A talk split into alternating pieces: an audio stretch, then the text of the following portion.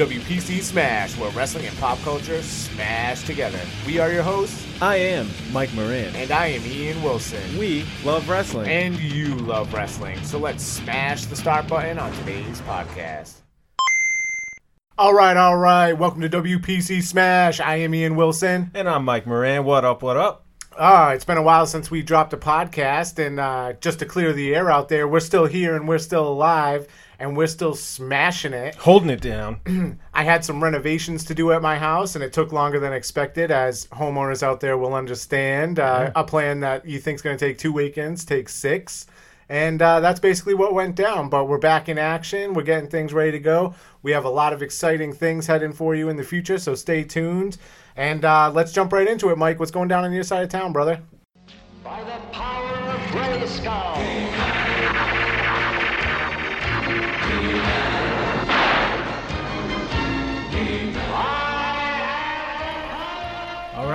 So my side of town, not not not too too much. I know you said we've we've been apart for uh, a little while as far as the pod goes, but same over here, man. You know, like I said a couple episodes ago, the weather's getting nice, so I definitely been jumping all over the nice weather as far as doing yard work. Uh, I built my kids like a little playhouse out of some old pallets. I'm all about the DIY type deal. Um, that's been super fun. I've been getting back into a little bit of flea marketing. It's kind of the season for that. So I've been looking at PS2 games. Like I, I know my mind jumps from like here to there. Sometimes I'm all about NES or SNES. So lately I've been scooping up some games. I got uh Freekstyle. I don't know if you remember that one. I believe I remember playing that one with your little that. brother. Yeah, dude. I got it on Back in the Dreamcast, though. Oh, nice, Yeah, nice. yeah. Um, NBA Street Volume Two. Oh. That game, Classic. so sick. Yeah. And NHL Hitz. As you can see, I had a theme there, like the over-the-top type sports games, like the NBA Jam esque. But I was uh, looking around for those. I I got most of them down at the flea market. I had to order one on eBay, but hey, that's not a bad time. Other than that, man, it's been working, working hard, and it's hot out. It's been hot for sure, and just uh, enjoying time with my kids and and watching some wrestling. But other than that, dude, I'm gonna hit it over to you with that hot tag. All right, man. Um, yeah, man, I've been doing a lot of that same stuff, getting the yard set up, um, doing my remodeling, and uh, you know, redoing my basement, and getting everything ready to go for hanging out and uh, recording, and get us into a, a little bit nicer of a spot, you know, these days, and super excited about that. Um, got some camping going on uh, this week because I'm on vacation, so Nice. taking the kids camping and uh, gonna do that kind of stuff. Do some fishing, do some swimming, and uh, just hold it down with the kids and the family and spend that quality time. But let's talk about the kind of stuff that's been going on as far as pop culture. So, I mean, right off the bat, video game wise, Modern Warfare got announced. We are officially getting Modern Warfare this year. I'm pretty stoked about it. I know, um, you know, it's going to be a remake type deal, but obviously the graphics are going to be super good. And yeah, some people are complaining, some people love it. No matter what, I'm going to play it. So I'm super Yep. excited about that.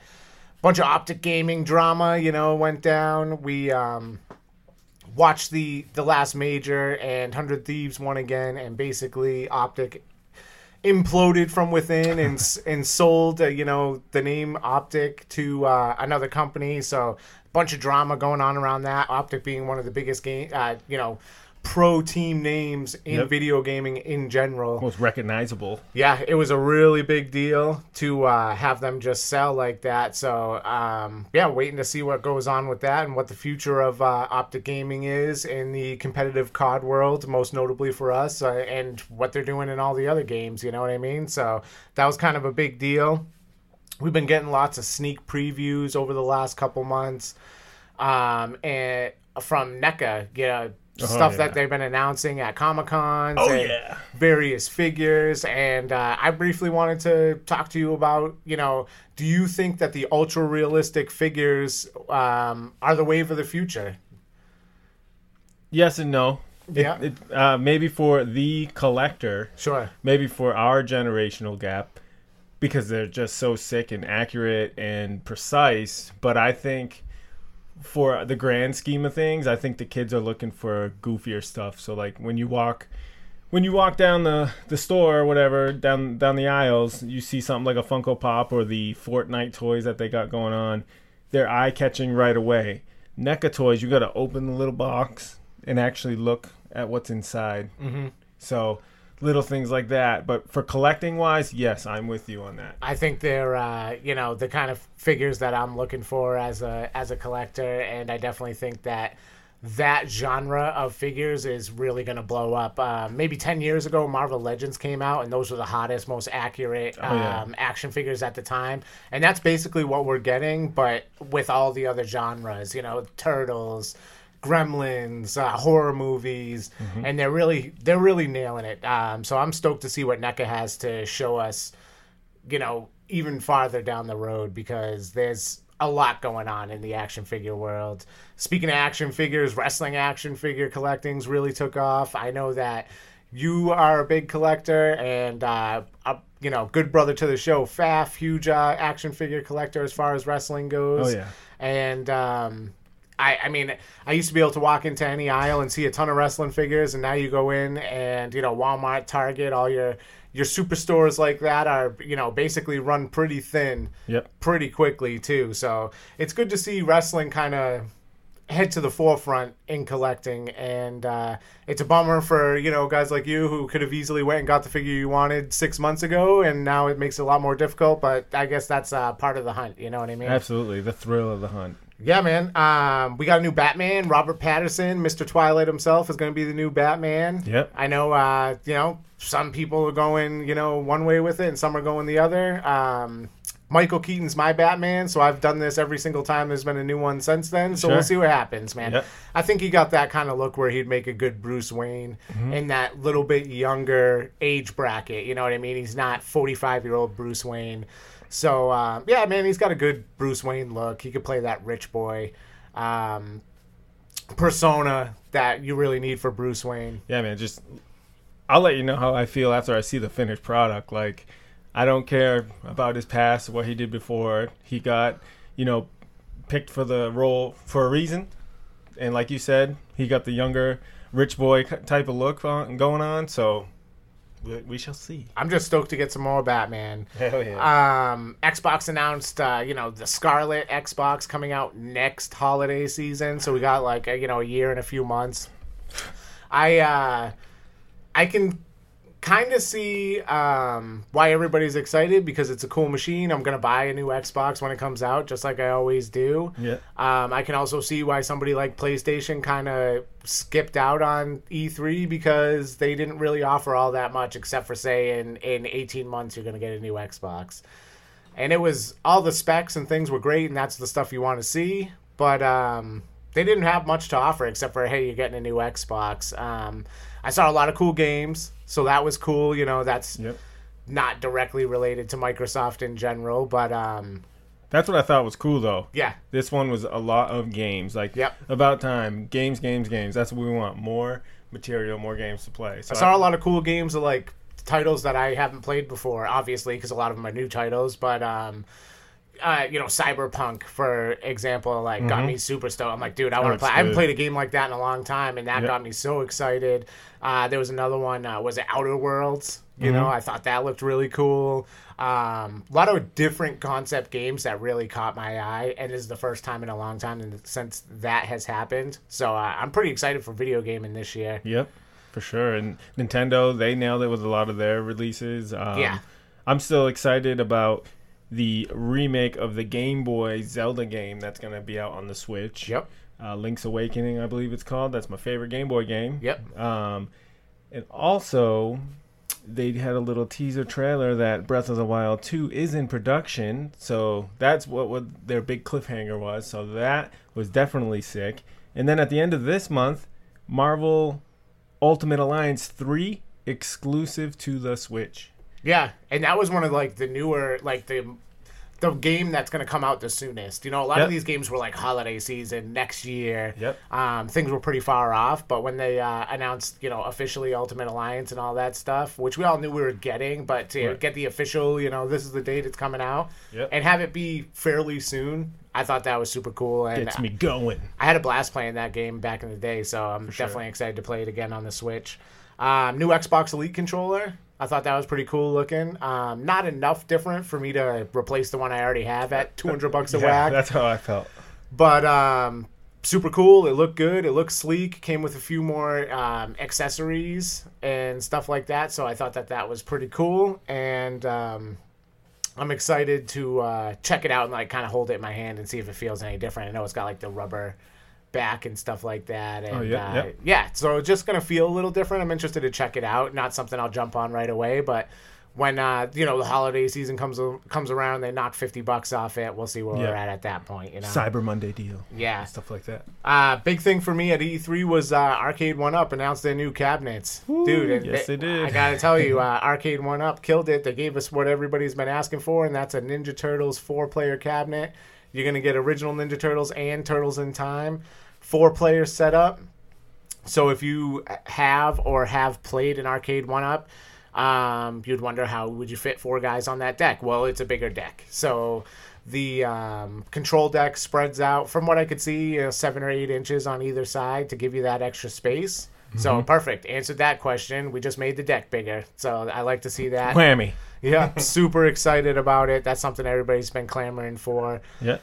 Got a Marvel uh, cabinet Yeah. It had uh, Punisher, um, Marvel versus, and X Men: Children of the Atom. Mm-hmm. Super excited for that. Great system. A lot of good good, Good games, games, on yeah. it. Yep.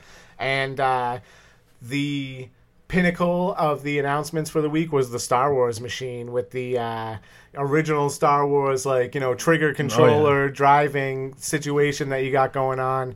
I was never a huge fan of that game, um, but I have played it when we go Yeah. to playoffs or whatever. I always pop a quarter in it just to, you know, have fun. I never make it far or anything like that, but super cool to see them put a different it's not a joystick and buttons Right. you know because the next step after that is like a straight racing game Yeah, you know what i mean you're gonna get a stand up cruising in the world or uh, cruising in the usa you know anything you can go anywhere now if you can Yeah. make you know a steering wheel work for the most part there's a lot more games that you can- Radmobile. yeah, absolutely, man. Um, so I was super excited, man. I thought Arcade One Up killed it. Um, and that, I mean, there's not much more I can say. There's a lot more, but we got to keep it to you know the most important things, and, that's what I got right off the top of the bat. Anything else? Nah, man, you pretty much covered uh, some good grounds. Like you said, we're hitting the, the topics that are most near and dear to us. So, uh, nah, man, I'm good. All right. Well, if there's anything going on in the pop culture world, and there is a lot out there, you know, smashers, let us know. Communicate with us. Uh, what you think's cool, what you're excited for to come out, what games you're excited for, what figures you're excited for, and uh, we're happy to communicate back with you on that kind of stuff. So I, I think at this point, uh, it's time to jump into Mike's Mantown.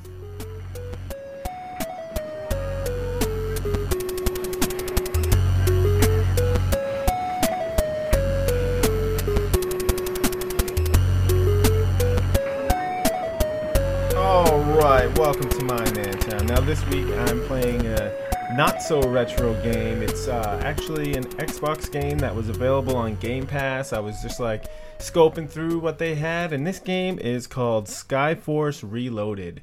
Now it plays just like a 1943, but it's futuristic and the graphics are beautiful.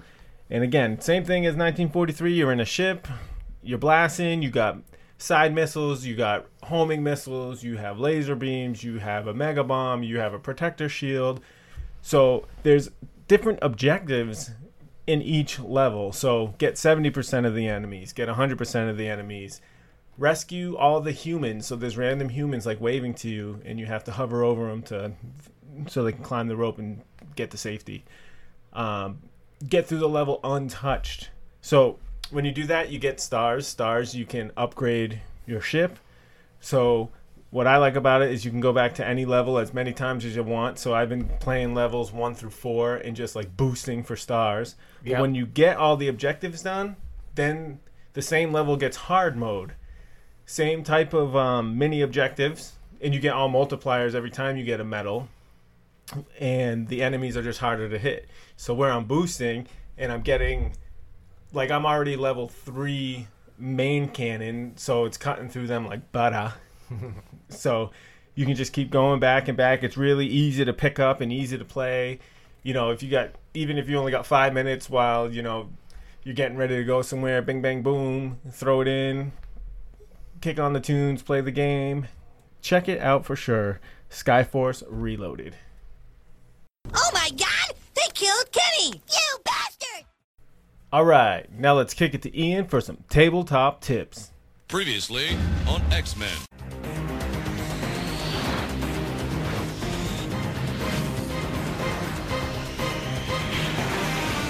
All right, Smashers. Now I'm going to delve into uh, something this week that we've chatted about before, but a little bit more details have come along, and that is going to be WWE Hero Clicks.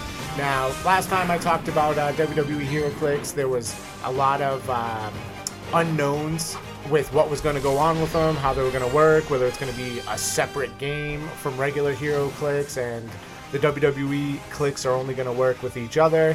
But we got a lot more details um, at a recent con, and basically, what's going to go down is you're gonna, like we talked about before, you're gonna buy single uh, open face clicks, so it's not going to be a booster box or a mystery grab.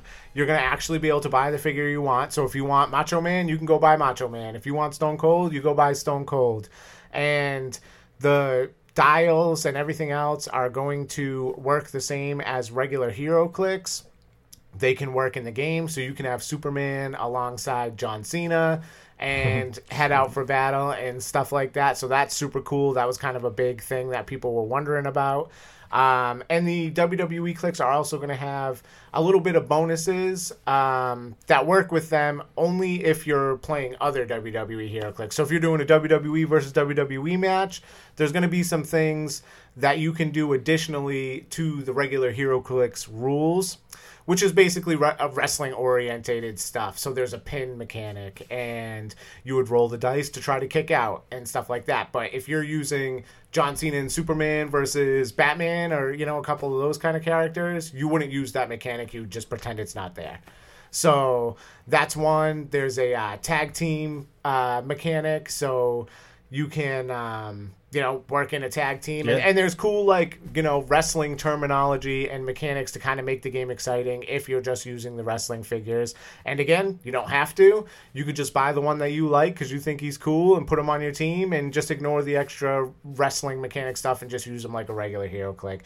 So that was super cool. Something I'm real excited about. And another thing that they kind of announced was that stores have to order certain characters. So you might go into, for example, the big comic shop near us and be looking for Macho Man, and they don't have it. Maybe they didn't order Macho Man.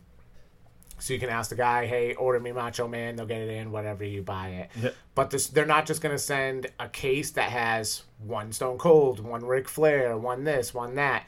They're actually going to have to order the characters that they want, which means you need to com- communicate with your uh, local game store and have them order the ones that you want. So um, a little bit more detail to actually get your hands on the ones that you want. But I got to tell you, I'm super excited for it. The sculpts are amazing, and uh, I'm definitely going to be adding a few of these to uh, my collection so I can get uh, you know some WWE figures on the table with some of my other favorite superhero esque characters. And uh, yeah, so that's what I got. WWE HeroClix. Buy them when you want, buy them how you want, and jump them into your game. Mini off the top for you, real quick. Give me a like uh, dream team of a WWE click and a superhero related hero click. I think uh, I kind of already mentioned it. John Cena and Superman right so? off the bat. Cool. Like those two, and uh, you know, they, you'd probably have a little more points on your build where you could add somebody else in. But right off the bat, I want to see Superman and John Cena. You know, two jacked, muscled up dudes next to each other, ready to uh, fight evil, and uh, that would excite me. Or even Superman, Hulk Hogan in the red and yellow, and John Cena, just like the ultimate good versus evil type match. And that's those are the kind of teams that I would want to set up for sure. Nice. Hey man, that's your tabletop tip of the week.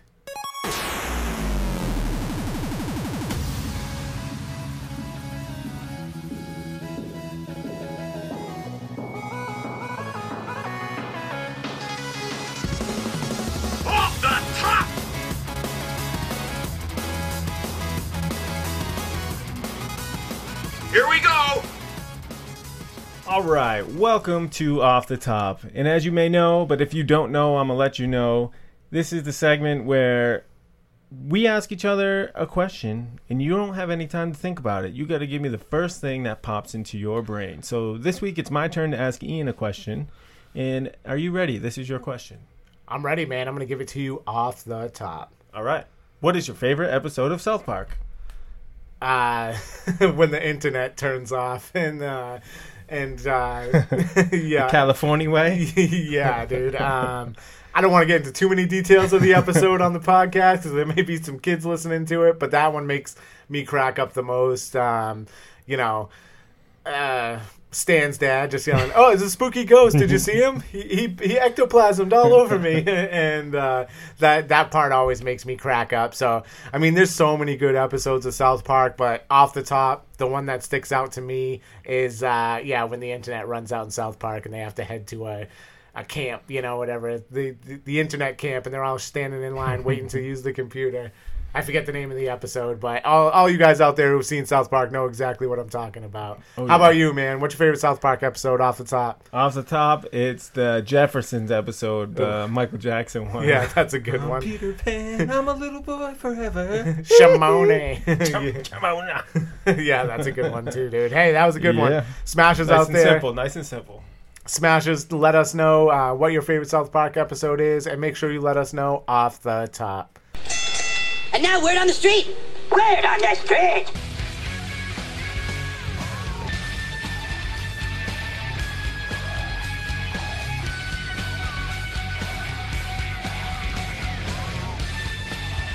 All right, Mike Moran, it's time for Word on the Street.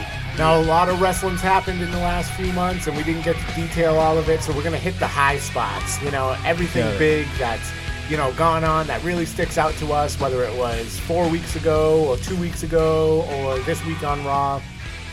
I got to tell you, there was a, you know, a few pay per views over the last month and a half, and, uh, I want to start right there, man. Um, we don't got to go into detail, but NXT Takeover 25 uh, went on a while back, Yep. and um, dude, I I know we talked about it like just in general, but pff, Takeover, mind blown, dude. Yep. That show absolutely, always. absolutely killed it.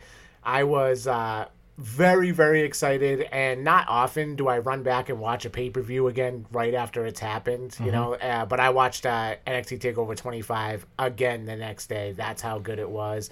And I really, really enjoy where NXT's going, and they always put on a killer show, man. What'd you think about that show? I loved it. Like you said, um, NXT never disappoints ever. Yeah. So When- like, yeah. it, you look forward to the next event because they seem to always top the last. and they brought up a few guys after you know before this last one so you're kind of wondering you know what's going to be left after wrestlemania season Mm-hmm. and they you know one person moves up and the next person slides into his space and and it continues to have killer match after killer Yep. match after killer match dude. Absolutely. absolutely love me some nxt um you know, the big news, I guess, AEW, Double or Nothing happened a while back, but we haven't podcasted since then. Uh, what do you think of Double or Nothing, just off the top of your head? What what are your uh, remember? What do you remember of it the most? The brother versus brother match. Yes, one of the greatest matches I've seen in a long time. Yep, it had emotion, which was pro- probably real emotion also in there. absolutely. and it, they obviously know each other. That's what you want to see. We always say like, "Oh, friends." When you see the friends in the ring, they work so well together. But think of this, brothers Yep, with with one of the greatest fathers.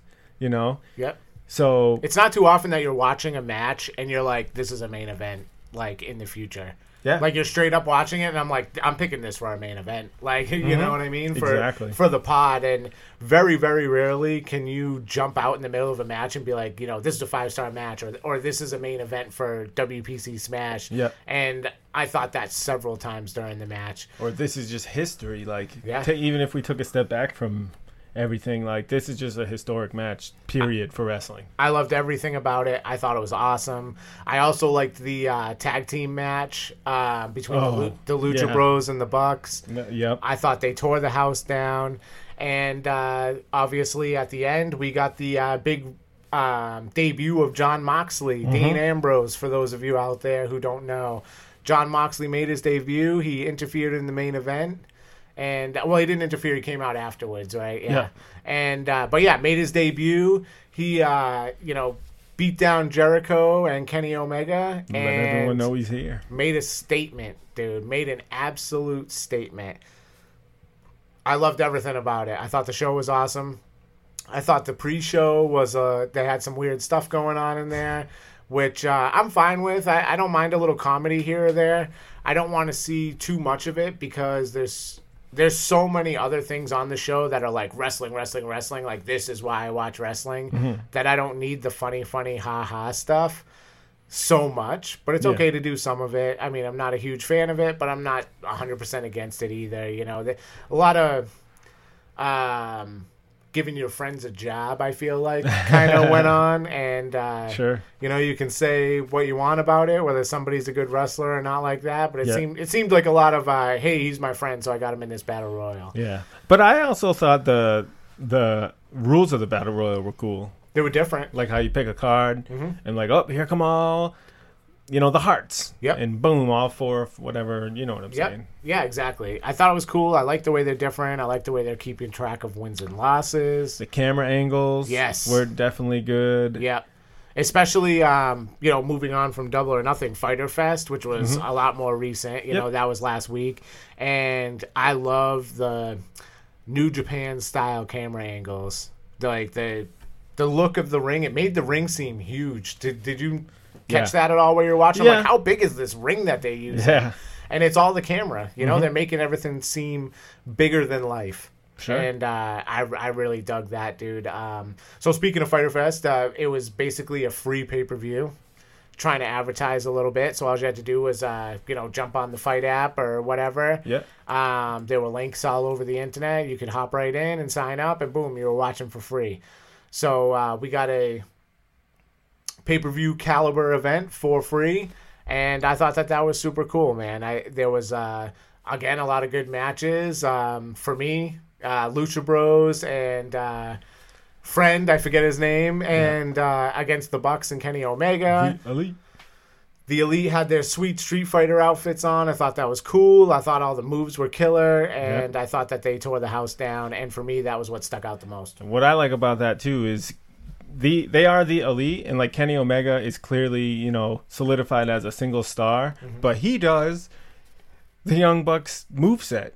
Just, like you got the Young Bucks move set, and then you got the Elite's move set, and it's like they don't miss a thing. Like for example, the rolling senton into the corner into a moonsault. Kenny does that, but then here comes Nick and here comes Matt. Instead of them each doing it one by one, it's just like Kenny just meshes with them and it's just sick. Yeah, man, the Elite definitely got some chemistry, and and I love that match. That that stuck out the most to me, and also uh, obviously um, Shawn Spears, the Perfect Ten, Oh.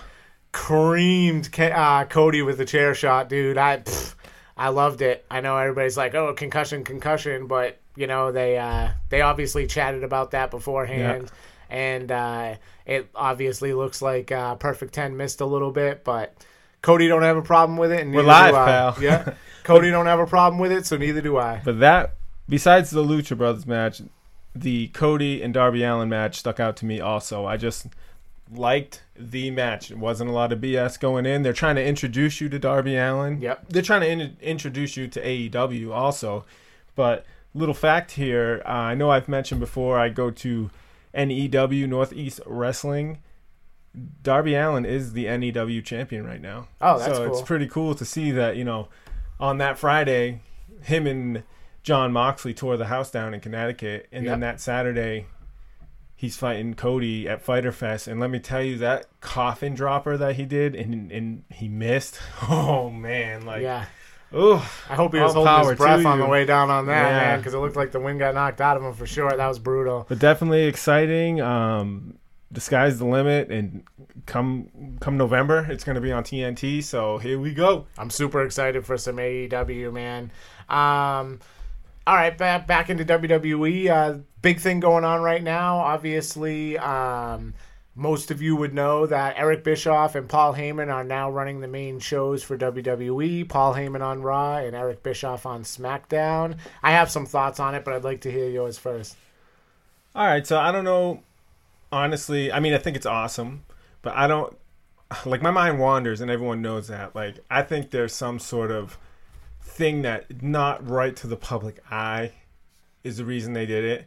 I think a lot obviously has to do with how SmackDown's supposed to go to Fox, and the ratings have been really poor, and the attendance have been really poor for WWE. So I think they're just trying to shake things up and say, "Oh, you know who Paul Heyman is. You know who Bischoff is.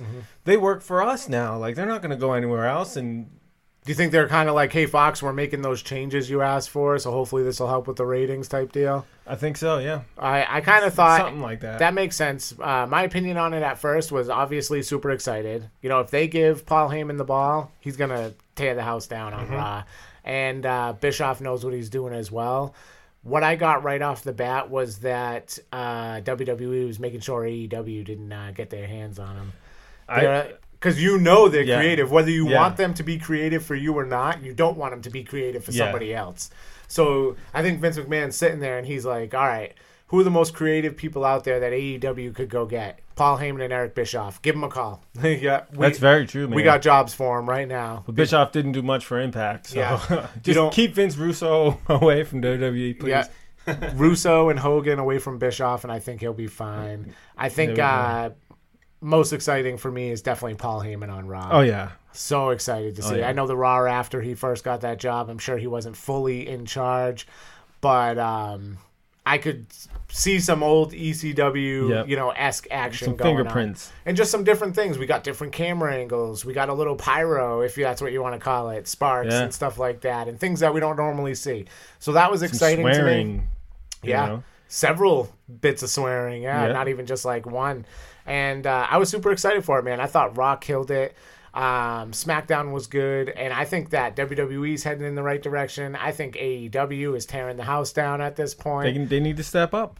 I'm super excited for wrestling in general right Yeah. now, brother. Awesome, awesome, obviously awesome. You guys try saying that, you'll mess up too. But like Kofi Kingston, the poster boy face, baby face, is chucking the bird. Yeah. I was like, I, I know it's minimal, but I, I was like amped for it. Like, oh, like, you, wouldn't see- you wouldn't think the guy throwing pancakes is gonna be flipping off the big bad Samoa Joe. Yep, and you wouldn't see that six months ago. So we're getting change, and uh, I hope that it's the change we've all been looking for because the way I see it at this point, that's what we're getting. and a lot of newer newer faces. We know who they are because we just talked about we love NXT and everything, but like to see the Street Profits on Raw and to see Mike Kanellis come up on Raw, like this is exciting. Yep. How about uh, the club, the reformation of the club? You know I love that. AJ Styles and the Good Brothers, uh, you know, officially forming the club, calling it the club, throwing up the two sweets, beating people down. Um, I loved everything about it. And Karl Anderson the next day tweeted, you know, AJ was right.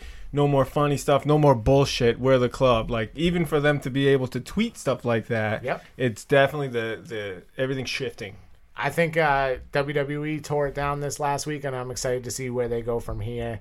Um, obviously, a lot of normal wrestling stuff going on with uh, you know no title changes or anything like that. But for the most part, uh, the 24/7 title's kind of been the talk of the town these yeah. days. Um, I think it's funny. I think it's different. I hope it doesn't get overexposed by doing it too much, because it can get old quick if you see too much of it. But I like what they're doing with it, and I hope that uh, the twenty four seven title keeps elevating some of those lower tier guys to get them on TV. Yeah, I saw an article saying like whether they like it or not, R-Truth is one of the biggest draws right now. Yep. people want to see his six minutes, even if it's six or ten minutes, because he's a creative, funny guy. Yep. And now you're throwing, like you said, you know Drake Mavericks in there. I'm not a fan of whenever you see the belt on TV. I like to say, uh, cue up the Benny Hill music because here comes all the mid carders just running down the hallway. That's the one thing I could go away with. Yep. But I like how they're trying to get their social medias in there. So like random things like right now, if you didn't know, Drake Maverick is the champion and he's on his honeymoon. So they showed him at Universal Studios. Every picture, he's with Sideshow Bob, he's with Krusty the Clown, he's with ET holding the belt. Like little things like that remind you that the belt's there, but not throwing it down your throat and wasting time on Raw or SmackDown. I like that somebody like Drake Maverick cares so much about that title that he carries it around all day with him in Disneyland while he's on his honeymoon. Yeah, I mean, that's legit, dude. Like, th- he mm-hmm. don't have to do that. He could put it in his bag and go on about his day, but he legit carried it around all through you know Disney and took all those pictures because he loves that title and he wants to elevate that title, and that's the kind of stuff I want to see. Yep. Um, Absolutely. that's love of the business right there because Yeah, you, you, don't have to do that. You take something that initially didn't really get perceived too well, but with actions like that, and with how R-Truth has been holding it, like you said, going golfing with it and stuff, makes it relevant. Yeah, you don't see Kofi Kingston carrying the world title to uh, the grocery store. Yeah. But uh, I feel like Drake Maverick and is uh, you know really just like I'm the champ and I'm gonna make sure everybody knows no matter where I'm at. So I thought that that's really That'd cool, be man. sick to see him in the grocery store. Yeah, Just yeah. like- Just kind of like I'm the champ. what's See up? the belt right here. This is so you know that I'm the champ. Yep. Um, dude, that's like the main stuff that I got off the top of my head. Obviously, we could go on forever, not having to had one of these conversations in a while, but um, I think that that's a good place to uh, go. And if you got anything else, I do. Just one thing. The Undertaker. oh yeah, I, I just got to bring Yep. him up. He's a legend, and Yep. he's he's helping out his boy Roman because Yeah. he's sick of Shane McMahon. I think uh, a lot of people are sick of Shane McMahon all over the TV. We'll leave it at that. Yep. He's on a lot of the segments, and I, I guess he's helping build up uh, Drew on Raw and Elias on SmackDown, but. Hopefully, Undertaker will let him rest in peace. that's right, brother.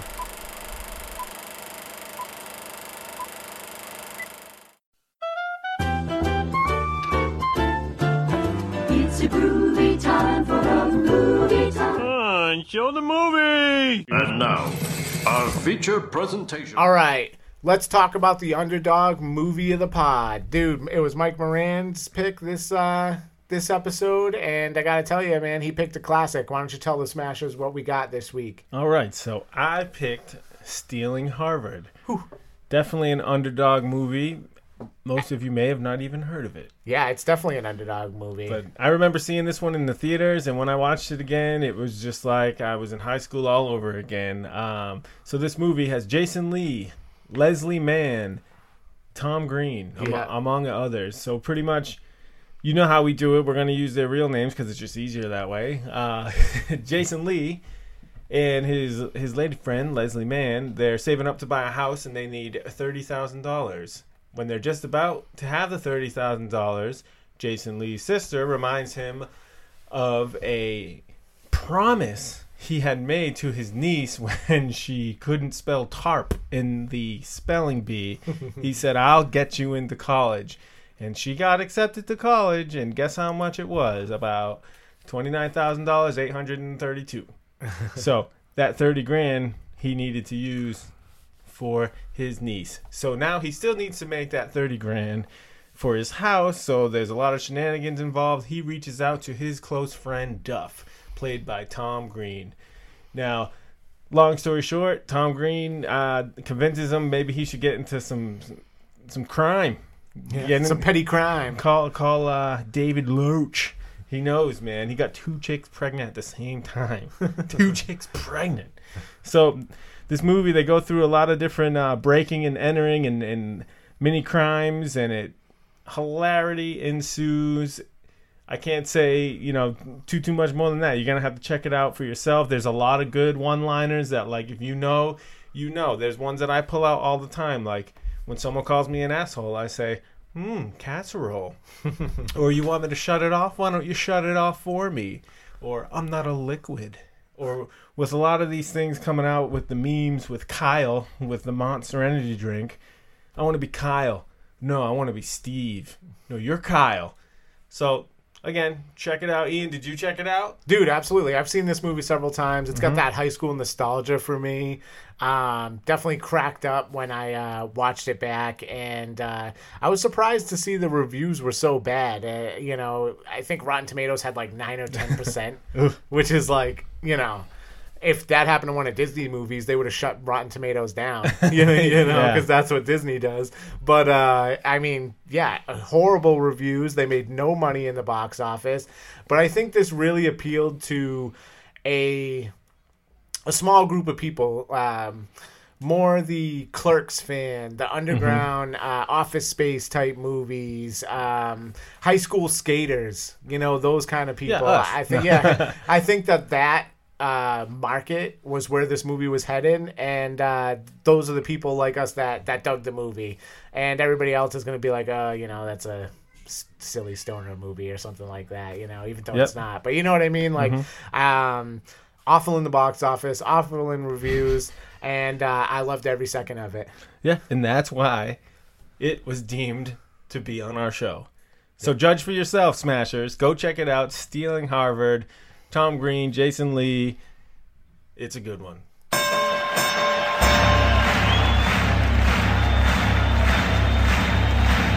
Ladies and gentlemen, welcome to the main event.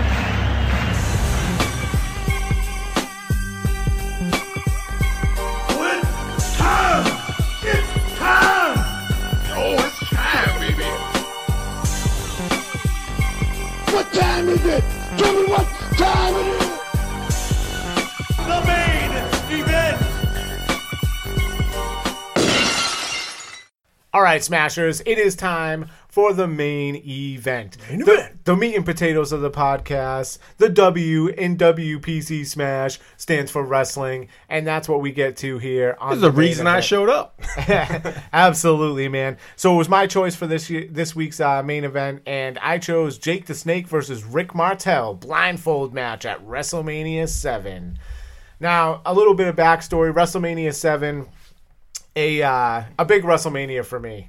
Um, I, I watched this with my dad. Um, big Jake the Snake fan at the time. He's a babyface uh, in WrestleMania 7 and I was a huge Jake the Snake fan. I had Jake the Snake uh, wrestling buddy. I had Jake the Snake's you know little python in the little bag that they give you, the little canvas bag. Yeah, and um, dude.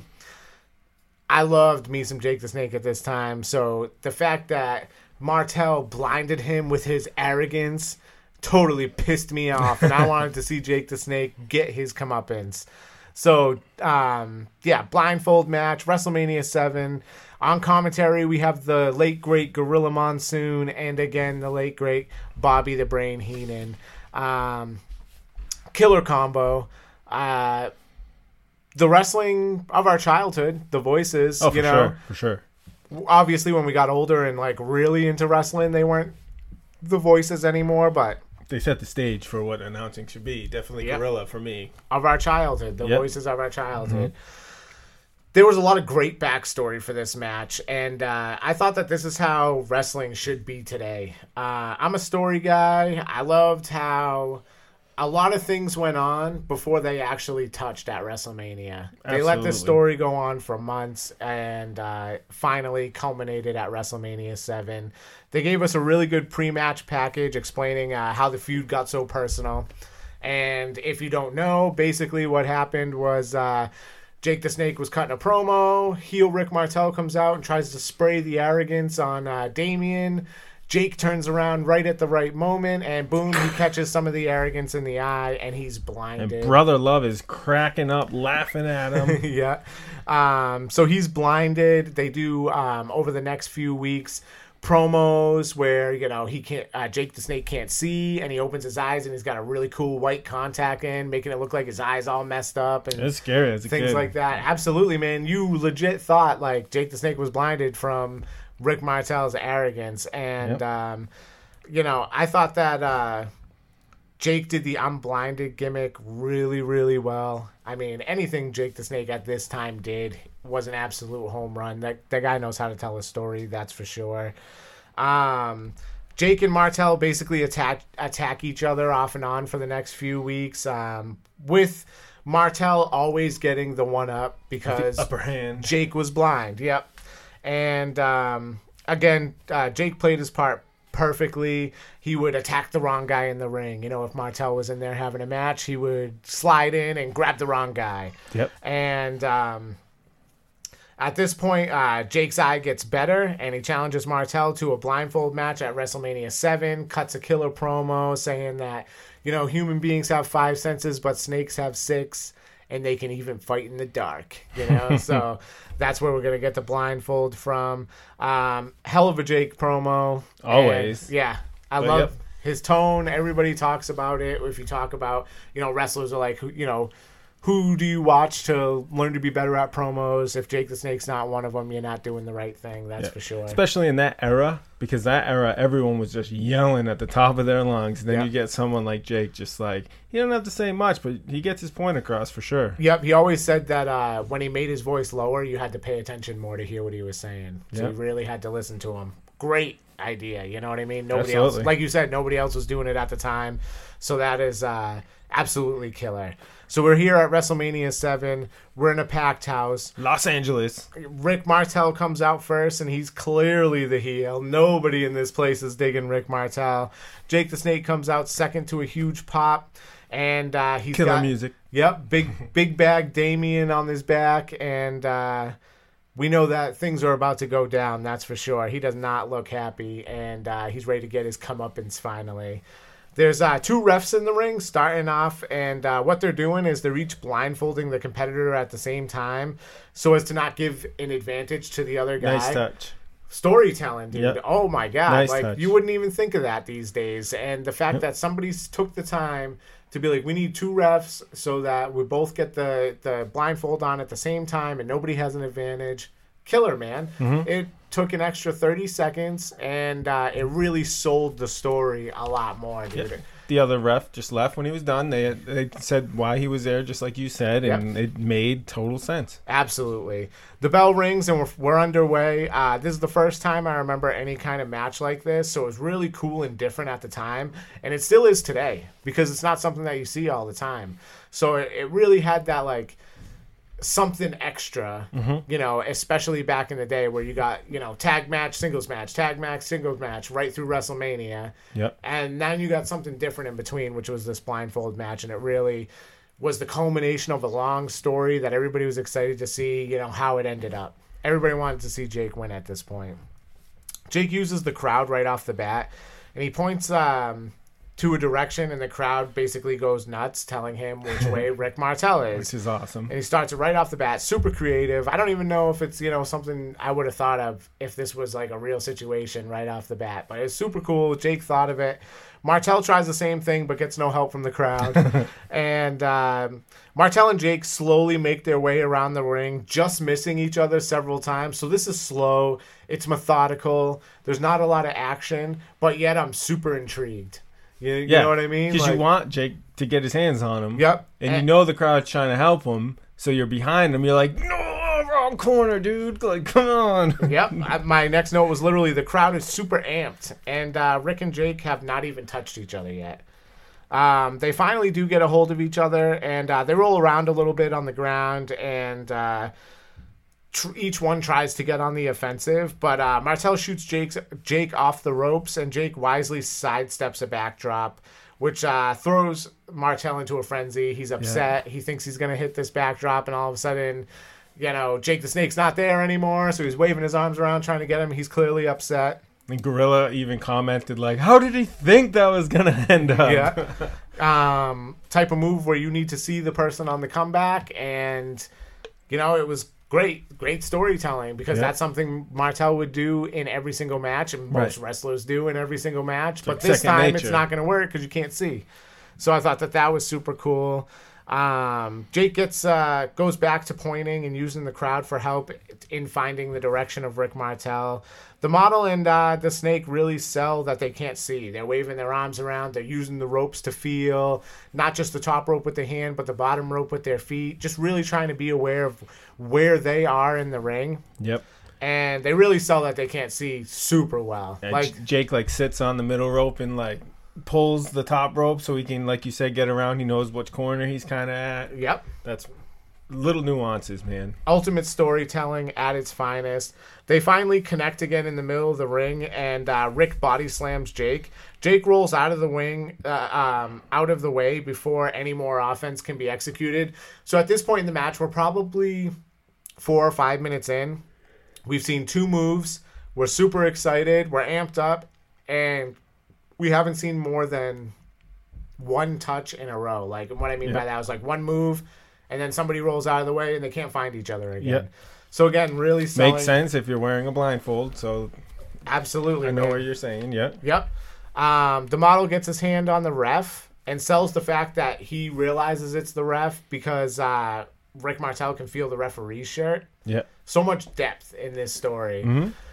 Um, And you got the brain in there saying, if Martel was smart, he would have wore a t-shirt. Yeah, that's true too. You know, Right. and um, so I thought that that was really cool, something different, and it really sold again. You know, the fact that they can't see, and I know I'm kind of saying that a lot, but that's the main part of the match. It's a blindfold. We're watching a wrestling match where the wrestlers can't see, so it, you know it's pretty important to sell to us that you can't see and how you're gonna get through the match without being able to see. Um, Jake claps his hands while standing in the corner, and Rick goes right for the claps, but. Jake sidesteps out of the way and comes in behind him. Super creative again. yep. I thought that was a great idea. I don't know if that's something I would have thought about. Um, so Jake gets Martel from behind, and Martel quickly uh, wraps himself up in the ropes Mm-hmm. and like rolls out of the way. You know, Ring awareness. tying himself up in the ropes exactly. At this point, the crowd is laying out some deafening DDT chants, and uh, it envelops the whole stadium. That that's all you can hear. It's loud. It's awesome. 20,000 people right there. Just Screaming DDT. you And know ba- where everyone, you know, we know where everyone lies in this match. And back in this day, when a finisher hit, that was the end of the match. So people Oh, knew yeah. when they saw the DDT, it was over. And uh, that was the importance of, of finishers back in the day. Was that when you saw it, you knew it was over. That's One and why it's called a finisher. Yep. You know, Not a false finisher. Yeah. I'm gonna hit you with my false finish, bro- brother. false finisher on three. Let's go.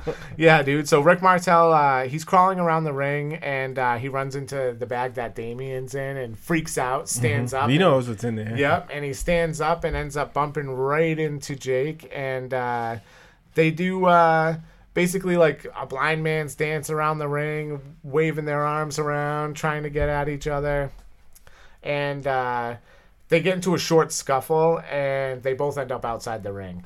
They basically sell that they got lost in the ring and rolled out of the ropes and uh, stuff like that. So, that, I mean, again, super cool. Martel on the outside gets his hands on a steel chair. He started just poking and stabbing. Yeah, yeah, he's slant. Uh, yeah, like you said, stabbing around with it. And when he finally does take a swing with it, he uh, only connects with the steel ring post, and he sells the sting of the hands. Yep. You know that any shivers down his hands and blah, blah, blah. Yeah. anybody who's ever played baseball or golf knows Oh. if you ain't wearing gloves, sometimes you get that sting. That's exactly what he sold. I thought that was awesome, and. Um, Jake gets back into the ring, and as Martel climbs back in, he uh, gives Jake a low blow, and then a sweet backbreaker. Oh yeah. Yeah, and uh, so Rick is um, gives uh, Jake the low bro, the low blow, gives him the backbreaker. Martel uh, gets Jake into the Boston Crab, but he's only there for a second, Yeah, he And- powers out, uses the ref. and that's Martel's finisher. Jake kicks off Martel, and uh, quickly Jake transitions and uh, lays Rick Martel out with a DDT. I think this was the original RKO, where it was out of nowhere type deal. yeah. You know, you could get the DDT from any direction at any time, whenever you at least expect it, and when it happens, the match is over. So Jake hits Martel with the DDT, but the storytelling doesn't end there because Jake has to reach around the mat to try to find Martel to make the cover. The last ditch effort to really sell the point that he can't um, see it all, that neither man can see it all. And Jake finally does find Martel. He reaches his arm over. The ref counts the pin for the one, two, three, and the win. Um, super super good match. We get the patented Jake the Snake grabbing Damien out of the bag and throwing it on Martel. Martel quickly brushes Damien off and slides out the ring and rubs himself off like he's all disgusted from having a snake on him and stuff like that. And uh, it's a it was a killer match. It was a great story. It was short and sweet, but Yeah. it was different, which is why I chose it to be the main event.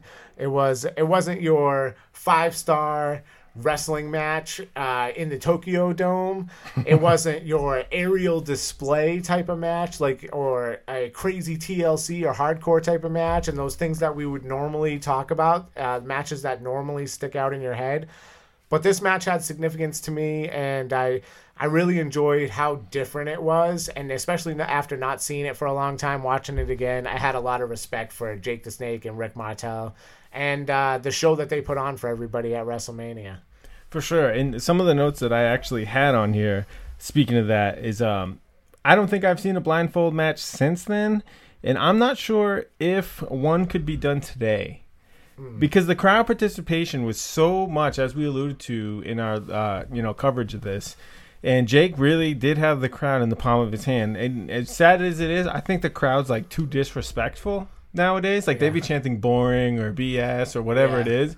But back then, like especially you know this was what 1991 so i was like six years old Yeah.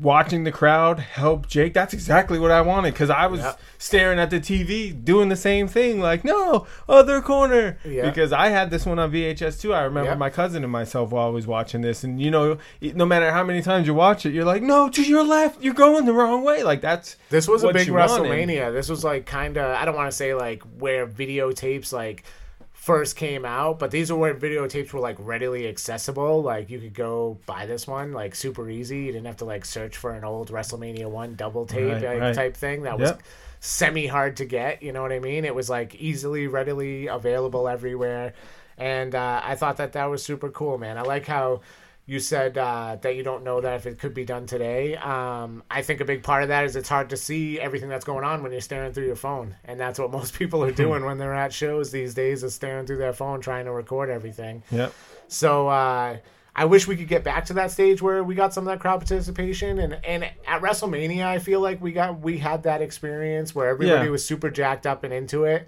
But that's WrestleMania, and it's really hard to keep that momentum throughout a whole year with every crowd. For sure But uh, I would love to see more of it, man. Hell of a main event. a, a lot of this, man, I'd love to see a lot more. A lot of my notes were things that you went over as well, but like a six month build. Like I literally was counting with my fingers. I'm like, all right, the first when he was blind, it was October. Like WrestleMania is in April. Here we go, Brother Love show. And then it carried on to Survivor Series, like you said, just a little bit. Yep. But just enough to carry their story, and we don't always see that now. It's like a two week build, six Yeah. week build if we're lucky. The longest build I can think of usually is Royal Rumble to WrestleMania. yeah. And then other than that, it's just like boom, bing, And even bang, that boom. this year, we were around for that. It was like the month before WrestleMania, Mm-hmm. we started getting the card together, basically. Right, right. So storytelling, and this is a great match that you've picked to depict what storytelling really can be in wrestling, and some of the great dudes who pulled it off. You know, we talked a lot about Jake the Snake, but hey, it, wouldn't have worked without Rick Martel either. I think he should be in the Hall of Fame. How about you? Yeah, I think he will be too at some point. yeah. He I went think to he did a- WCW too. He did a ton before WWE too. He's a big AWA guy. I'm pretty sure. Uh, big name up there in uh, Minnesota. So From Canada, eh? yeah, yeah. dude, killer match. I loved it. Um, and if you don't have anything else, what do you got for the Smashers for next uh, podcast main event? All right, so I thought about this one for a while. So it seems to be that on Raw and SmackDown lately, I don't know if you caught this, there's been a lot of two out of three falls matches. Yeah, And they're like, hmm, okay, whatever. But and obviously we all always talk about NXT. So I'm gonna put those two together. A match I've always liked. I remember when I watched it and I told you back in 2014, you need to watch NXT for this match. It is Cesaro versus Sami Zayn, two out of three falls match, the official first match of the first NXT WWE Network event called Arrival. Before Takeover was Arrival. Mm-hmm. So that's the match I picked: Cesaro versus Sami Zayn. And I'm gonna make a quick correction because it wasn't a two out of three fall match. They had like five matches. This was the payoff match. Okay, So yeah. apologize about that. yeah, yeah. Whatever. So Cesaro versus Sami Zayn, NXT Arrival. Right on, man. Sounds good to me. Check it out, Smashers. Brainbuster!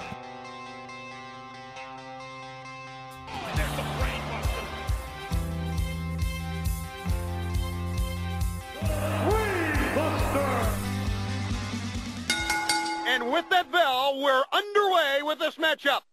All right, Mike Morand, I have for you the Brain Buster. This is a segment where I try to stump the Schwab of wrestling, Mike Morand, Mr. Knows It All himself, and uh, you know, just try to get one over on him trivia style for wrestling. So I try to keep him, you know, relevant to the main event, and this week is no different. Uh, so, Mike Morand, your brainbuster. When was Jake the Snake's WrestleMania debut? What WrestleMania did Jake the Snake make his debut? And bonus points if you know who his opponent was. Jake the Snake was a big part of early, uh, you know early childhood and all that stuff for me. Like I said, huge, huge Jake the Snake fan, and obviously he was a super heel at the beginning, turned babyface, um, brought joy to all the kids of the world, you know, and stuff like that. And I, I just love me some Jake the Snake, man. So I didn't know this off the top of my head, but I'm wondering if the Schwab does. When was which WrestleMania was Jake the Snake's WrestleMania debut? Hmm. Like an official match capacity or just showing up? Official match. I'm gonna say four. It was WrestleMania 2, actually. Oh, it was And two or four of those. You know what? I thought it was 4 too. It's funny that you say that. And his opponent at WrestleMania 2 was George Wells. And I don't even know who that is. that. Yep, right. I, I don't even know who that is. I thought you might have got the WrestleMania, but probably not the opponent. But I thought it was 4 2. So I don't know where our mind wavelengths were Yeah. at because. Well, I mean, remember him seeing him at three. Yeah. I'm pretty sure he was at three in some capacity. Yeah. So I'm like, that's why I asked the question of in ring or just like showing up. Yeah. Nope, But- it was WrestleMania 2 against George Wells. and It must have been a super undercard thing, like one of the little squash matches. got at me, the bro. beginning. I never uh, remembered that match at all, but hey, take down another one for the good guy. All right, man. Dude, we had a killer episode. A lot of stuff to get over. Um, a lot of stuff to go over. A lot of stuff to get over. We uh, hadn't done this in a while, but we're going to get back into the regular routine now that all my construction's done at my house. And uh, we got a lot of surprises for you in the future, so stay tuned. Check out our Twitter and Facebook, Mike on Instagram to keep up with what's going on. And you definitely want to keep your eyes open because we have fun things in the future, giveaways. Uh, if you want a WPC Smash koozie, we're gonna you know find ways to make that work for everybody out there, so you can represent Make it happen. WPC Smash in your finest days, you know, of the summer. I'll even cover the shipping, baby. That's what I do. I've been shipping to Milwaukee, to Texas, New York. And if you're out there and you want to represent Let's it. WPC Smash at your barbecue party, let us know and we will work something out. Mike Morand, that's all I got. If you don't have anything, I think we should give the people a Too Sweet. Two. Sweet! Beat a man, you gotta beat the man. And all you got to do is tune in next week. Same Stone Cold time, same Stone Cold channel.